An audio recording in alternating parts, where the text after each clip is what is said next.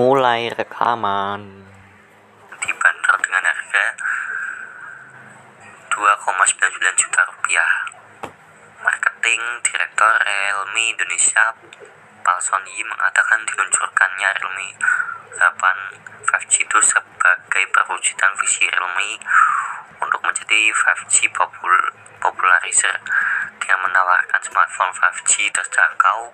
Yang menyebut model itu me menyasar pengguna muda dengan Realme 8 5G kami siap menjadi 5G popularizer yang menghadirkan smartphone 5G paling terjangkau yang dapat diakses semua orang untuk mengakselerasi teknologi 5G di Indonesia.